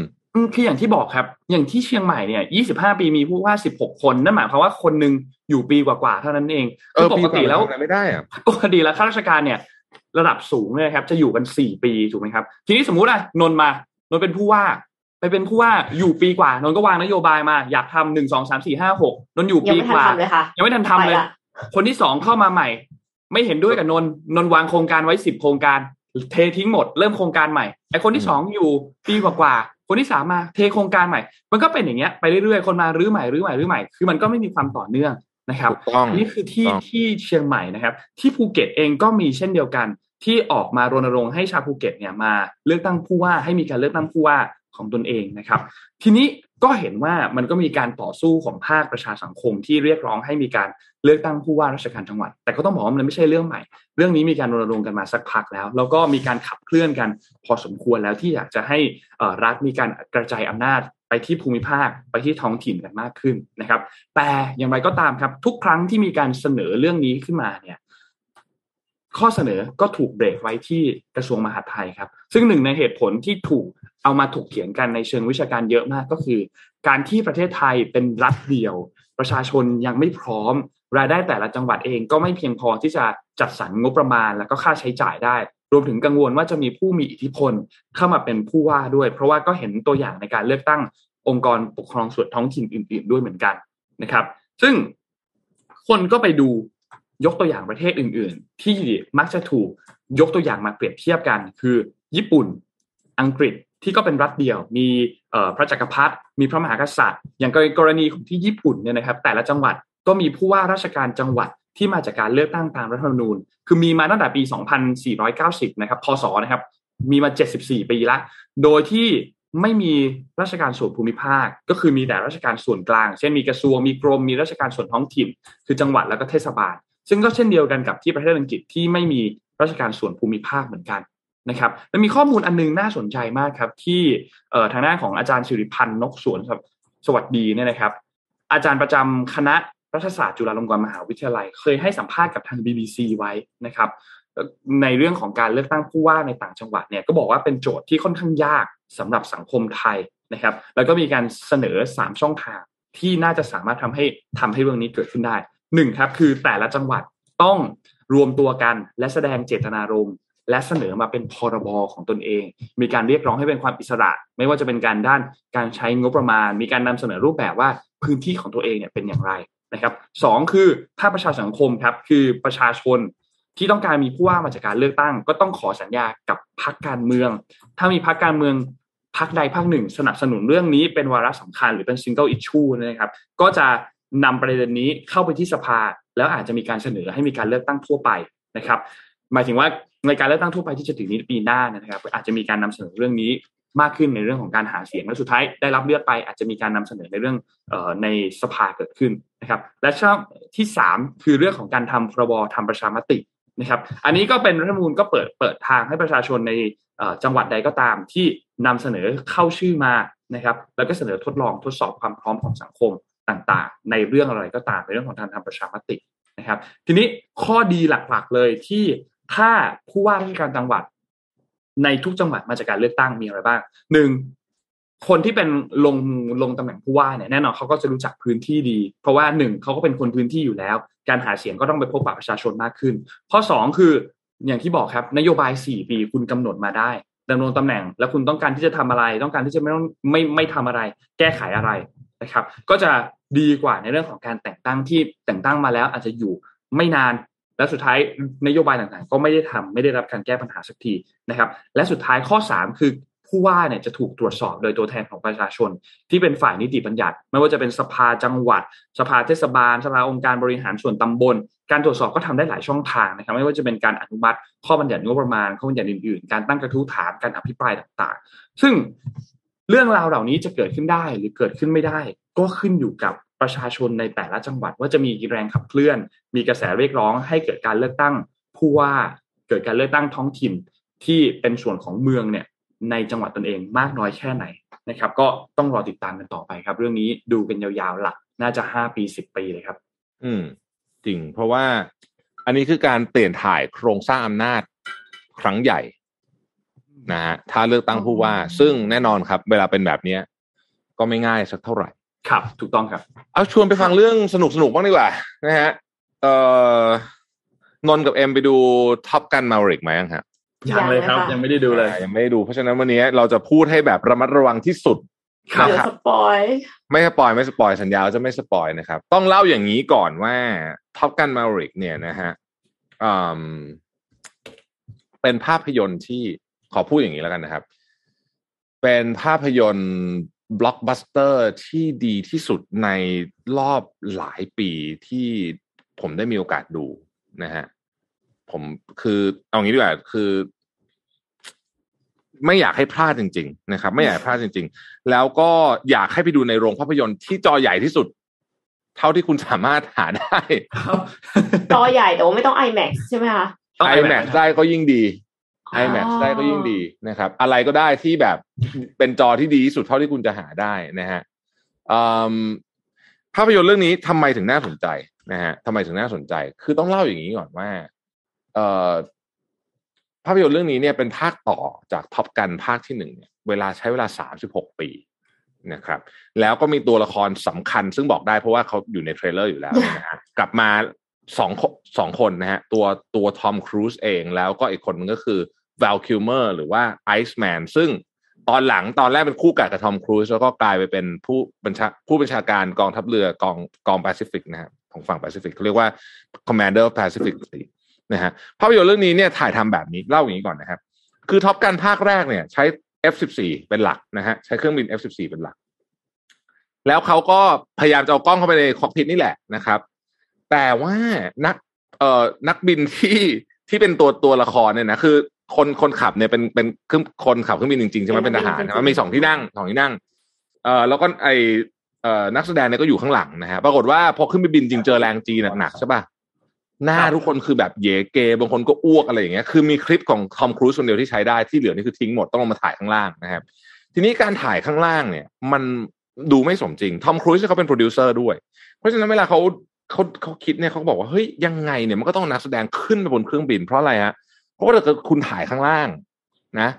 เวลาหน้าคือเครื่องบินเวลามันบินแบบโดนแรง G ดึงสูงๆอย่างเงี้ยหน้ามันจะแบบไปหมดทั้งหน้าเลยนึกออกไหมครับคนมันแสดงไม่ได้อะว่างั้นเถอะมันต้องเจอของจริงนะฮะสิ่งที่เกิดขึ้นก็คือนักแสดงของชุดนี้เนี่ย ถูกไปเทรนอย่างหนักเป็นเวลาหลายเดือนเพื่ออะไร เพื่อให้ขึ้นไปอยู่บนเครื่อง F18 นะครับ ในเครื่อง 18เนี่ยมันจะมีสองที่นั่งนะฮะนักแสดงนั่งข้างหลัง เอ่อ นักบินกองทัพเรือเนี่ยนั่งข้างหน้านะครับ ในนั้นมีกล้อง IMAX อยู่เข้าใจว่าสี่ตัวนะฮะยัดเข้าอยู่ในคอกพิทนะฮะผู้กำกับเนี่ยใช้เวลาปีหนึ่งอะทำงานกับกองทัพเรือเพื่อยัดไอ้กล้องนี้เข้าไปใน F18 ให้ได้ครับนะฮะแล้วกล้อง IMAX เนี้ยสี่ตัวเนี้ยนะฮะเอ่อนักแสดงต้องเป็นคนควบคุมเอง เพราะว่ามันไม่มีใครอยู่กับคุณแล้วคุณอยู่บนเครื่องบินนะฮะใช่ไหมคือค่ะต้องควบคุมเองต้องจัด มุมกล้องคือเขาคงเซตมุมกล้องประมาณนึงแต่ว่ากดบันทึกอะต้องกดเองอันนี้แน่ๆนะครับอืมแล้วก็เนื่องจากซ้อมมาหนักมากก็เลยสามารถทนแรงจีได้นะฮะเพราะฉะนั้นทุกคนที่เราเห็นในนั้นเนี่ยในมุมมุมของการเป็นนักบินแบบเนี้ย ก็คือจริง ๆ แล้วมีนักบินบินจริง ๆ อยู่ข้างหน้า แต่ว่าเขานั่งอยู่ที่ซีทที่สองที่เป็นพวกเอ่อ system weapon operation อะไรเนี่ยคนที่ควบคุมเรื่องอาวุธอะเขาให้นั่งตรงนั้นนะครับ ครับ ตัวทอมครูซเองเรารู้อยู่แล้วว่าตัวทอมครูซเนี่ยเป็นคนที่แบบ ที่สุดแล้วในเรื่องคือ passion กับเรื่องการทำหนังมากทอมครูซจริง ๆ ขับ F18 ได้นะครับอืมคือหมายถึงว่ามีความสามารถในการขับ F18 ได้ แต่ว่ากองทัพเรือไม่ยอม เพราะ F18 เนี่ยถือเป็นเครื่องบินรบสมรรถนะสูงนะครับทอมครูซก็เลยต้องไปนั่งข้างหลังกันทั้งๆที่จริงๆแล้วเขามีไลเซนส์ในการขับเครื่องบินเยอะแยะเต็มหมดเลย แต่เครื่องบินอื่นที่คุณเห็นในนี้ เช่นเครื่องบินที่ตามไปถ่ายนะฮะรู้สึกมันจะชื่อ IL สามห้าอะไรทุกอย่างเนี่ยนะตามไปถ่ายเนี่ย เออติดกล้องตามไปถ่ายมุมกว้างนะฮะแล้วก็เครื่องบินอื่น ๆ ที่แบบมีเฮลิคอปเตอร์ มีไอ้เครื่องบินเรดงเรดาร์เนี่ยทอมครูซขับหมดนั้นในหนังนะฮะเพราะทอมครูซเนี่ยเขาขับเครื่องบินได้เก่งมากด้วยทีเดียวคนหนึ่งแล้วขับเฮลิคอปเตอร์ได้ขับต่างๆ ได้ทอมครูซเป็นคนที่เวลาจะรับบทอะไรเนี่ยเขาจะทำเรื่องนั้นไปด้วยนะครับยกตัวอย่างเช่นใน Mission Impossible เวลาเราเห็นเขาขี่มอเตอร์ไซค์เขาขี่จริงๆนะฮะขี่เองด้วยนะฮะเขาเขาไม่ยอมคนอื่นขี่นะครับภาพยนตร์เรื่องนี้ไม่สปอยเนื้อหาอะไรเพิ่มเติม แต่ว่าอยากจะเล่าแบบนี้ฮะ สิ่งที่คุณจะได้แน่นอนเลยจากการไปดูนะ คือผมคิดว่าต่างคนก็ต่างจะไปดูก็คงจะได้อะไรที่แตกต่างกันไป หนังเรื่องนี้เป็นหนังฮอลลีวูดแท้ๆแปลว่า คือนึกถึงหนังฮอลลีวูดที่เราดูตอนเด็กๆอะคือมันมีแบบ คือถ้าเกิดเพลงมาอย่างเงี้ย คุณจะรู้เลยฉากต่อไปเป็นอะไรนึกออกไหมอ่าอ่าอ่าใช่อ่ามันจะแบบเอาแม่งใช่แน่นอนฉากมันเป็นอย่างงี้นะฮะไม่ได้เป็นหนังซับซ้อนครับบทก็ไม่ได้ซับซ้อนนะครับ มีความแบบถามคนชอบแบบเฮ้ยมันเป็นหนังพ r o ปกันด้าไอซีนิเจ็ตเนี่ยทอมครูซครับหนังพ r o ปกันด้าหรือเปล่าอะไรเงี้ยก็มีความพ r o ปกันด้าหน่อยหน่อยหน่อยหน่อยของกองทัพเรือสหรัฐนะมีความใส่เรื่องความรักทรงรักชาติเข้าไปแต่ตัดเรื่องพวกนั้นทิ้งไปเนี่ย ต้องบอกเลยว่าหนังเรื่องเนี้ย เป็นหนังที่แบบไม่ให้พลาดจริงถ้าคุณไปดูเนี่ยนะ แล้วเอาแค่เรื่องซาว d t ทร็กอย่างเดียวเนี่ย สกอร์เพลงเนี่ยนะ อย่างเดียวเนี่ยนะ โอ้โห แค่นี้นี่ก็คุ้มสุดๆแล้วนะครับ เราได้สี่ยอดฝีมือมาคำสกอร์สกอร์เพลงในหนังเรื่องนี้นะครับ เราได้ Harold f a l l o m a y e r นะครับ เราได้เอ่อลอนเบลฟ์นะฮะแล้วก็ฮานซิมเมอร์ครับแล้วก็เลดี้กาก้านะฮะหนังเรื่องนี้เพลงเนี่ยโอ้โห สุดยอดมากซึ่งเหมือนกับทอมไอ Top Gun ภาคแรกเลยนะครับ มาพูดถึงตัวนักแสดงนิดหนึ่งนะครับทอมครูซปีนี้หกสิบแล้วครับ โอ้โห ไม่น่าเชื่อนะ ยังฟิตมากๆ แล้วในในในหนังในในภาพยนตร์ก็จะมีฉากที่ทำให้เราเห็นว่า เฮ้ย ความแก่นี่เป็น choice นะ อืมอืมหลายคนจะบอกเฮ้ยทอมครูซทำเงินเยอะก็ทำได้นี่คุณไปดูเศรษฐีอายุหกสิบมีใครฟิตเท่าทอมครูซบ้างไม่มีใช่ปะมันคือวินัยต่างหากคือเงินก็ส่วนหนึ่งผมยอมรับมันก็เกี่ยวนะฮะเจนนิเฟอร์คอนเนลลี่เนี่ยห้าสิบเอ็ดแล้ว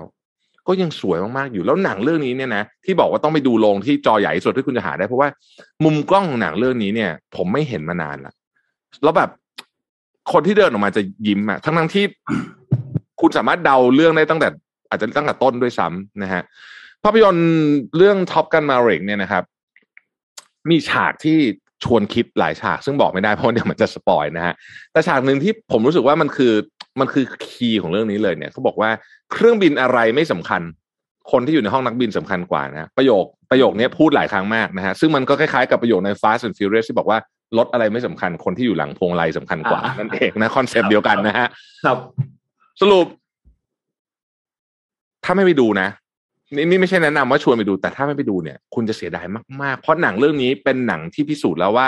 ตราบตราบใดที่เรายังไม่มีเทคโนโลยีอะไรใหม่ๆเนี่ย นี่คือ ความสำคัญของโรงภาพยนตร์ ประสบการณ์นี้อืมคุณจะไม่มีทางหาได้ นอกโรงภาพยนตร์ณวันนี้นะฮะค่ะโดยเด็ดขาด คะแนนสิบเต็มสิบไม่หักสักแต้มเดียวโอ้โหไม่รู้จะหักอะไรนะฮะพูดขนาดนี้ต้องไปแล้วค่ะ ไม่รู้จะหักอะไรจริงๆนะฮะ สุดๆเลย สุดจตอนริงหลังๆนี่ดูแต่มาเวลๆอืมอยากให้ไปดูจริง ๆ เพราะผมไม่แน่ใจว่าเราจะได้เห็นหนังแบบนี้อีกอ่าบ่อย ๆ แค่ไหนนะฮะ อืมอืมอืมอืม นี่นี่โอ้น่าสนใจฮะ ตอนนี้คือนนท์กำลังพยายามไล่ดูย้อนหลังตัว Star Wars อยู่ เพราะว่ามีซีรีส์ตัว Obi-Wan Kenobi เข้า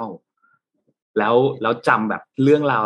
ภาคแรกๆไม่ได้แล้วก็เลยไปย้อนดูนิดหนึ่งจะได้มาดูอันนี้ให้สนุกขึ้น มีหนังให้ดูเทียบเลยฮะตอนนี้ไปดู Top Gun ภาคแรกใน HBO Go มี Top Top Gun นี่ถ้าสมมติว่าไม่ได้ไปไม่ได้ดูภาคแรกไม่ดูภาจะคดูแรกรู้เป็เรื่นองไรไหไหมมคะ ไม่ต้องดูก็ได้ครับ รู้เรื่องโอเคเขาเขาเล่าเขาเขามีวิธีการเล่าแบบที่อ๋อโอเคโอเคเข้าใจว่ามันเกิดอะไรขึ้น ไม่ต้องดูก็ได้อ่าโอเคครับนะฮะแล้วครั้งนี้ต้องบอกเลยว่าไม่ว่าคุณจะชอบหรือไม่ชอบทอมครูซก็ตามเนี่ย คุณจะตบมือให้เขาเลย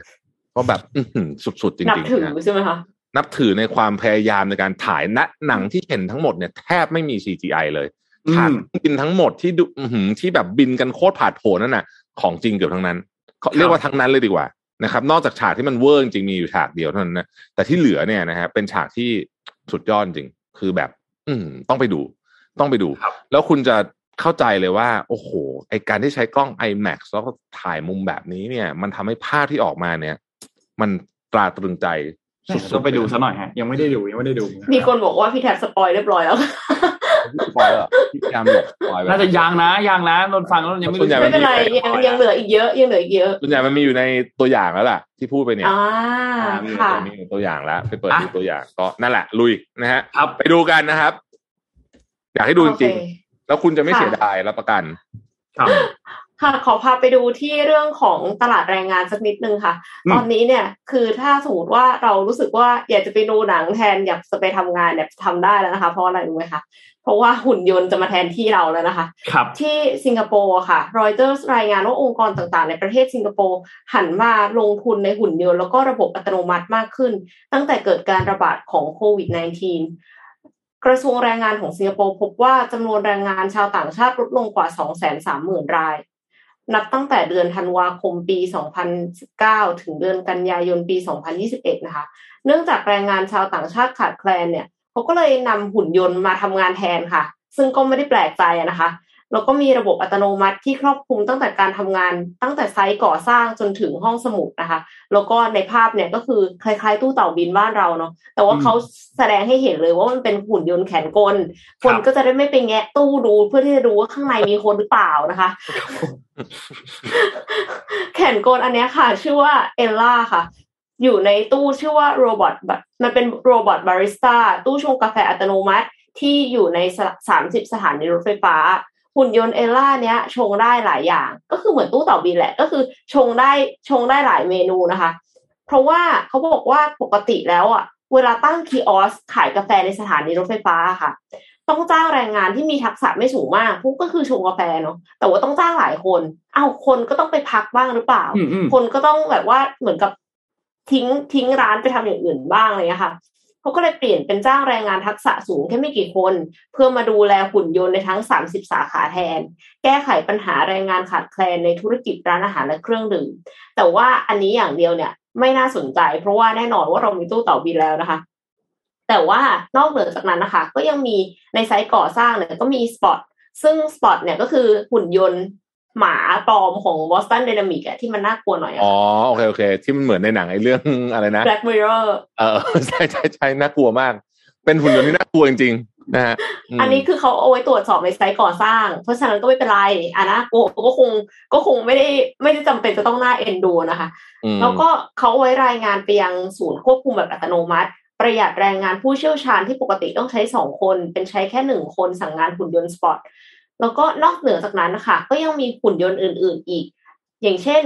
ในห้องสมุดแห่งชาติของสิงคโปร์ค่ะ ก็ใช้หุ่นยนต์เพื่อตรวจสอบ แล้วก็แจ้งบรรณารักษ์ว่าหนังสือเล่มไหนวางไม่ถูกที่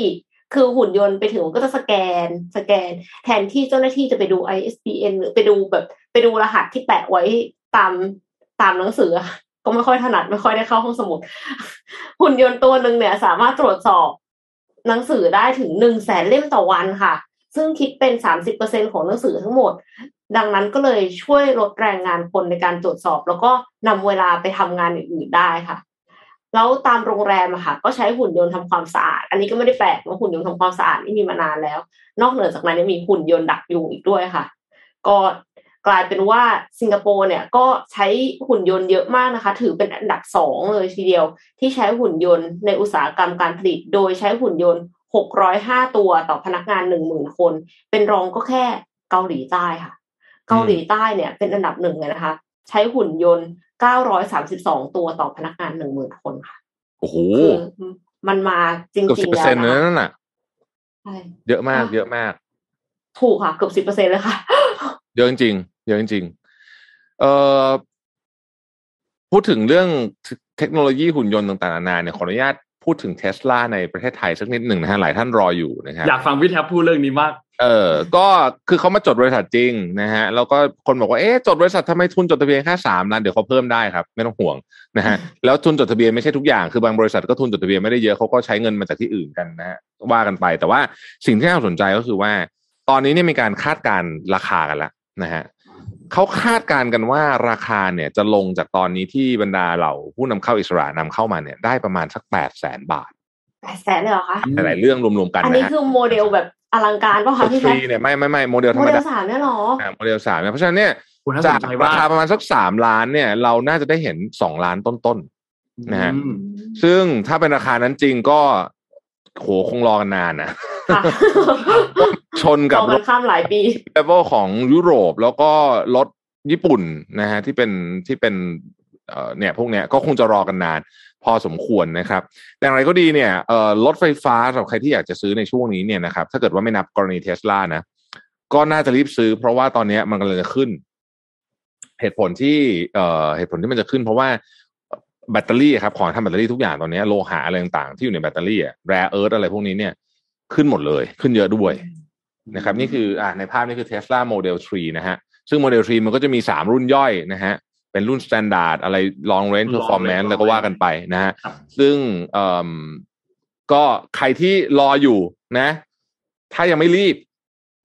แนะนำว่ารอสักนิดหนึ่งอืมรอรอดูความแน่นอนสักนิดหนึ่งครับนะรอดูความแน่นอนสักนิดหนึ่งว่าเป็นยังไงนะฮะ ก็เพราะน้ำมันแพงมากครับตอนนี้ เออ น้ำมันแพงจริง น้ำมันแพขึ้นงแล้วแบบขึ้นอีกแพงขึ้นมาแล้วกขึ้นครับอีกเออเออแพงมากแพงจริงงงงงเลยอะงงแพงงงเลยเพราะว่ามากคือถ้าใครเนี่ยไม่ไม่ได้แบบ ไม่ได้คำนวณไปก่อนในหัวว่าว่าว่าเติมแล้วจะเท่าไหร่เนี่ยนะรับรองว่าตกใจจะช็อกเลย ค่ะครับเช่นสมมติว่าเหลือสักแบบเอ้ยไม่ถึงครึ่งถังก็เติมแบบเต็มถังปุ๊บรับรองคุณตกใจแน่นอนถ้ายังไม่ได้เติมน้ำมันสักพักนึงนะตกใจแน่นอนนะครับน้ำมันแพงจริงครับ อันนี้อื้อหือสุดๆจริงสุดมากครับ ช่วงนี้แล้วพอเปิดเทอมแล้วรถก็เริ่มติดด้วยค่ะหมายถึงว่าพอแบบเด็ก ๆ กลับไปเรียนที่โรงเรียนอ่าใช่ใช่ใช่ๆอืม ก็ต้องเติมน้ำมันถี่ขึ้นอีกค่ะ ถูกต้องครับถูกต้องโอ้ครับโหปวดหัวเลยฮะ เห็นเห็นค่าน้ำมันแต่ละเดือนแล้ว มันมันกระโดดขึ้นแบบ เพิ่มสองเท่าอะ ใช่อะเพิ่มสองเท่าเลยอะพูดเรื่องค่าครองชีพนะครับ ก็จะต้องเล่าอย่างนี้นิดหนึ่งว่าเอ่อเรื่องของ food crisis ที่เราคุยกันตอนนี้เนี่ยนะฮะเอ่อมันมีแนวโน้มนะครับ ที่เราคาดการณ์จากองค์การอาหารโลกว่า ในอีกสักสองสาเดือนต่อจากนี้เนี่ยนะฮะประเทศต่างๆจะทยอย บางประเทศก็ทำไปแล้วแบบเงียบๆนะครับ ไม่เป็นข่าวใหญ่โตอะไรเนี่ย ค่อยๆจำกัด ตอนแรกเริ่มจากจำกัดก่อนนะยังไม่ห้ามจำกัดก่อนนะฮะการส่งออกการส่งออกใช่ไหมคะนะครับครับ แล้วก็จะค่อยๆมาตรการเข้มข้นขึ้นเรื่อยๆนะครับอืมซึ่งประเทศเหล่านี้เนี่ยเวลาเขาจำกัดการส่งออกเนี่ยเราก็เข้าใจได้นะ เพราะว่าความมั่นคงทางอาหารถือเป็นความมั่นคงสูงสุดยิ่งกว่ามาพลังงานอีกนะพี่ว่าคืออาหารนี่มันแบบต้องกินทุกวันนะนะฮะปัจจัพยลังงานสี่มันยังแบบมันยังพอไหวมันยังด้านได้แต่ว่าอาหารนี่ไม่ได้จริงๆนะครับเพราะฉะนั้นเนี่ยความมั่นคงทางอาหารคือความมั่นคงของรัฐ ครับอืมนะฮะตอนนี้เนี่ยสิ่งที่น่ากังวลก็คือว่า แม้ในประเทศอย่างประเทศเราเอง ที่เราเป็นผู้ผลิตอาหาร นะครับโอเคคนบอกว่าเฮ้ยอย่างนั้นเราก็คงไม่มีปัญหาใช่ไหมอะไรอย่างเงี้ยคนที่ส่งออกก็น่าจะได้ประโยชน์ด้วยเนี่ยนะครับ แต่มันก็ไม่ใช่เป็นอย่างนั้นซะทีเดียว เพราะว่าถ้าสมมุติว่าเราไม่มีการจำกัดอะไรเลยนะฮะตอนนี้ราคาข้างนอกสูงมากนะครับ เราเป็นผู้ประกอบการเราก็ต้องอยากได้ตังค์ถูกไหมธรรมดาค่ะเราก็ส่งออกเยอะๆนะส่งออกเยอะๆมี contract forward ต่างๆนานาพวกนี้ไป แต่ถึงวันหนึ่งพอพอมันส่งออกเยอะเกินไปอะครับ สิ่งที่เกิดขึ้นแน่นอนครับ ในในประเทศก็จะเริ่มขาด นะครับพอเริ่มห้ามตอนนั้นปุ๊บทุกอย่างมันจะชูดหมดเลยข้างขานเอามันมันจะไม่ทันเอานะฮะซึ่งก็เป็นเรื่องที่ต้องระมัดระวังมาก ๆนะครับ ตอนนี้เนี่ยกระทรวงพาณิชย์เองในฐานะคนที่ดูแลรับผิดชอบโดยตรงเนี่ยนะครับ เอ่อต้องต้องต้องคือต้องละเอียดมากอะเรื่องเนี้ย อืม คือไม่ได้บอกว่าให้หยุดส่งออกนะ แต่ว่าต้องละเอียดมากๆครับ แล้วต้องรู้ว่าเมื่อไหร่จะคอยจะต้องแตะเบรก เมื่อไหร่จะต้องเหยียบคันเร่งนะครับ คือเงินเราก็อยากได้แหละ เรารู้ แต่ว่าต้องระวัง เหตุการณ์เกิด food insecurity ในประเทศไทย ซึ่งถามว่ามันเกิดขึ้นได้ไหม เกิดขึ้นได้แต่ยากเพราะอย่างที่บอกประเทศเราเป็นประเทศผลิตอาหารนะฮะแต่ก็ไม่แน่ ค่ะ อืม ต้องระวังครัต้บองระวังต้องระวังจริงต้องระวังต้องระวังคือ ตอนนี้จะดูแต่ยอดส่งออกอย่างเดียวเนี่ย ไม่ได้เพราะตอนนี้ออเดอร์เพียบบอกเลยใครทำอาหารจะรู้ว่าโอ้โห คนนี้มาเรียกว่าเข้าคิวต่อหัวกระไดไม่แห้งอะนะแต่แต่ต้องระวังนะครับ อืม ต้องระวัง และความเป็นจริงก็คือว่า FAO ออกมาบอกแล้วบอกว่า วิกฤตครั้งนี้ไม่มีทางจบง่าย อาหารนะพูดถึงอาหารนะต่อให้รัสเซียยูเครนเลิกลบกัน ก็ไม่จบ เพราะแซงชั่นไม่จบ อืมยังไงตะวันตกก็ไม่มีทางหยุดแซงชั่นจนกว่าปูตินจะลงจากตำแหน่งอะคิดว่านะ เอาอย่างนี้พูดจริง เพราะนั้นเนี่ย อย่าอย่าไปคิดว่าเรื่องนี้จะจบง่ายๆนะครับ อาจจะลากกันหลายหลายปีเลยทีเดียว อืมครับ ต้องระวังต้องระวังนะครับ ก็ต้องคือ ส่งออกอะดี เราก็ได้เงิน ก็เราประเทศได้เงินแต่ว่า แต่ต้องต้องต้องต้องต้องรู้ว่าเมื่อไหร่ต้องแตะเบรกอะเออนะครับเพราะทุกคนตอนนี้เขาก็เริ่มจะแตะเบรกกันหมดแล้วนะฮะอืมครับ อืมครับ นนท์มีนนท์กับเอ็มมีจริงๆข่าวปิดท้ายไหมฮะนนท์มีข่าวจริงๆมีอีกสองเรื่อง แต่ว่าพี่เอ็มอยู่พอดีนนท์เลยอยากพูดถึงข่าวนี้ครับน่าพี่เอ็มน่าจะเห็นข่าวนี้แล้วก็คือข่าวที่รัฐบาลอังกฤษเขาเตรียมที่จะออกวีซ่าทำงานตัวใหม่สำหรับบัณฑิตที่จบ มหาวิทยาลัยชั้นที่เป็นแบบนำค่ะมอดังอะไรเงี้ย ซึ่งอันเนี้ยอันเนี้ยน่าอันเนี้ยน่าสนใจมากนะครับ เพราะว่าคือการคือรายละเอียดของข่าวมาประมาณนี้ครับคือการที่รัฐบาลอังกฤษเนี่ยเขาเตรียมวีซ่ารูปแบบใหม่สำหรับคนที่สำเร็จการศึกษาจากมหาวิทยาลัยที่เป็นแบบมหาวิทยาลัยดังระดับโลกพูดง่ายๆคือค่ะก็ท็อป Top U ห้าสิบอะท็อปห้าสิบเออของยูชั้นนำระดับโลกที่เขาก็จะมีคนที่จัด ranking อยู่ ไม่ว่าจะเป็น Times Higher Education World อ่า University US News Ranking หรือว่าจะเป็น QS World University Ranking หรือว่า Academic Ranking of World University เนี่ยนะครับ ซึ่งก็ก็ก็อย่างน้อยอะก็ต้องติดอันดับในสองโพลสองจากสามโพลนี้นะครับ ซึ่งการที่จะติดท็อป 50 ได้เนี่ยมหาวิทยาลัยเองก็ต้องก็ต้องทำผลงานมาเช่นเดียวกันเหมือนกันนะครับ เพราะว่าไอตัววีซ่ารูปแบบอันใหม่นี้เนี่ยก็จะมอบตัวสิทธิ์ให้กับบรรดาสิทธิ์เก่าด้วย ที่จบมหาวิทยาลัยชั้นนำจาก ชั้นนำของโลกในช่วง 5 ปีที่ผ่านมาอันนี้นะครับ โดยเขาจะไม่คำนึงถึงตัวสัญชาติของผู้ยื่นขอวีซ่าด้วย แล้วก็ไม่จำเป็นที่จะต้องมีจดหมายจากผู้ว่าผู้ว่าจ้างงานในประเทศอังกฤษด้วยนะครับ ซึ่งพอเป็นแบบนี้มันก็ค่อนข้างน่าสนใจนะ เพราะว่าที่สหรัฐเองเนี่ยก็มีติดอยู่ประมาณ 20 แห่งนะครับ แล้วก็มีจากที่อื่นด้วยนะครับ แล้วก็ผู้ผู้ที่ที่โปก็มีใช่ไหมใช่ใช่ใช่ครับ ใน top ห้าสิบเนี่ยนะครับ ซึ่ง ถ้าถ้ามีอันนี้ขึ้นมาเนี่ยมันน่าจะผลักดันให้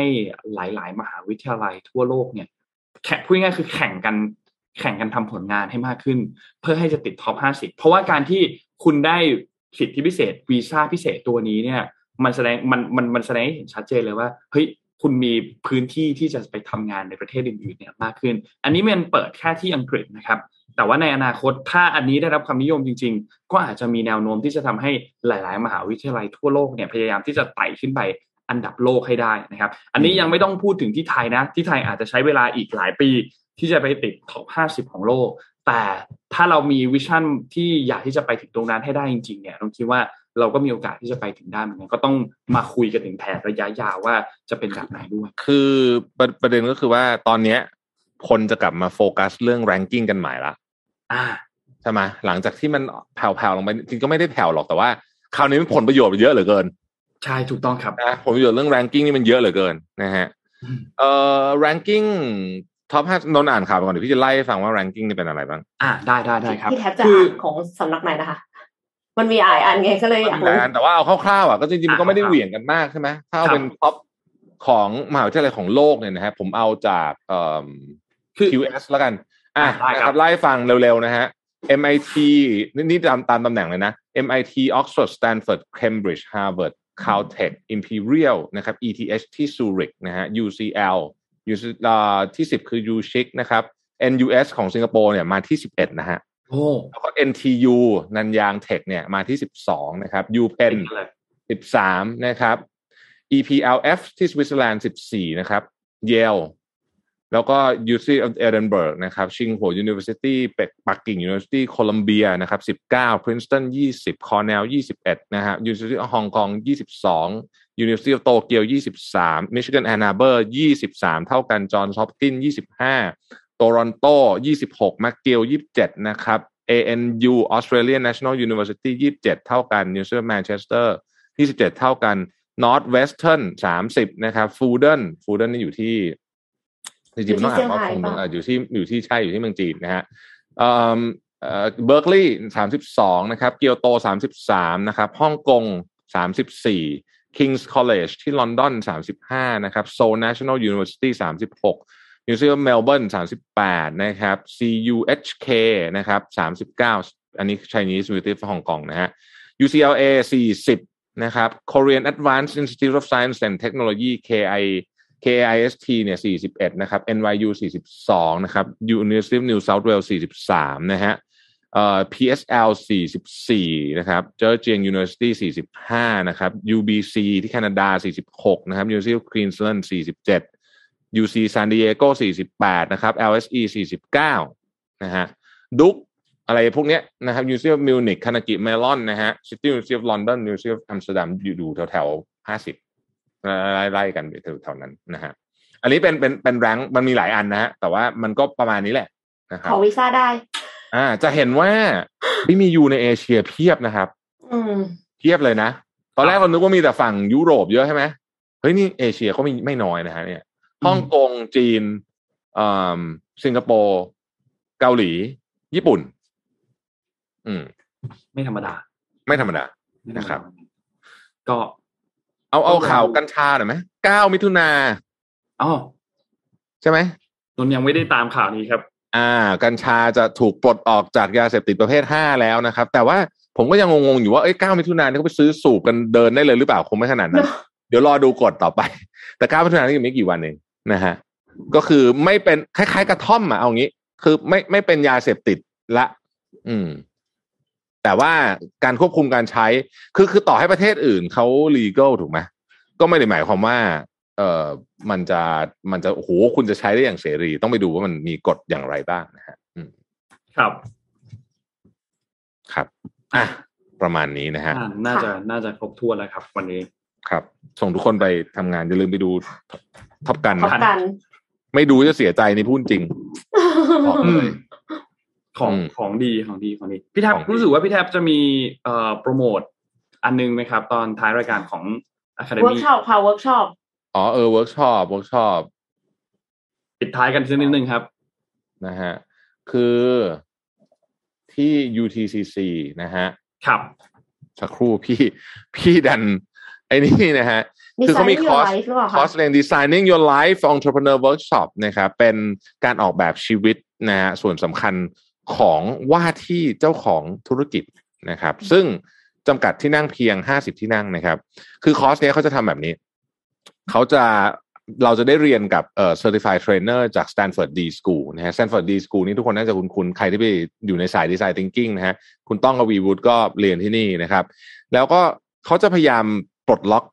สิ่งที่คุณติดอยู่อะกับเรื่องนี้นะครับ ก็มี life journey canvas ต่างๆ นานาได้ทำเวิร์กช็อปนะครับ แล้วก็จบคอร์สแล้วเนี่ยผู้ ผู้สอนเป็นที่ปรึกษาอย่างต่อเนื่องนะครับ สามารถปรึกษาได้ตลอดชีวิตนะฮะแล้วก็ได้รับใบรับรองจาก Mission to the Moon ด้วยนะครับ ซึ่งคอร์สนี้สอนโดย 6 อาจารย์จากมหาวิทยาลัยหอการค้าไทยนะครับ เป็นผู้เชี่ยวชาญด้าน designing your life นะฮะที่ได้รับการรับรองจาก d.school ที่ Stanford อย่างที่กล่าวมาแล้วนะครับ เป็นการเรียนแบบ on site นะฮะ6บวก1 session นะฮะ เต็มที่เลยนะครับ รายละเอียดเดี๋ยวเราจะแปะให้นะครับ วันที่คือ2-3ถึง3กรกฎาคมนะครับบ่ายโมงถึง 5 โมงทั้ง 2 วันนะครับ ที่ co-working space อาคาร 10 ชั้น1มหาวิทยาลัยหอการค้าไทย ในรูปแบบแบบ on site ซึ่งชอบมากนะครับ เพราะว่าอืมอันนี้ต้อง on site จริงนะฮะอันนี้ต้องใช่ on site ค่ะจริงนะครับเอิ่มตอนนี้สมัครแบบ early bird นะฮะตั้งแต่ 24 พฤษภาถึง 7 มิถุนายนเนี่ยหนึ่งท่าน 1,500 บาทจากราคาเต็ม 14,000นะครับ ถ้าเป็นกรุ๊ป 5 ท่านเนี่ย ก็เหลือท่านละ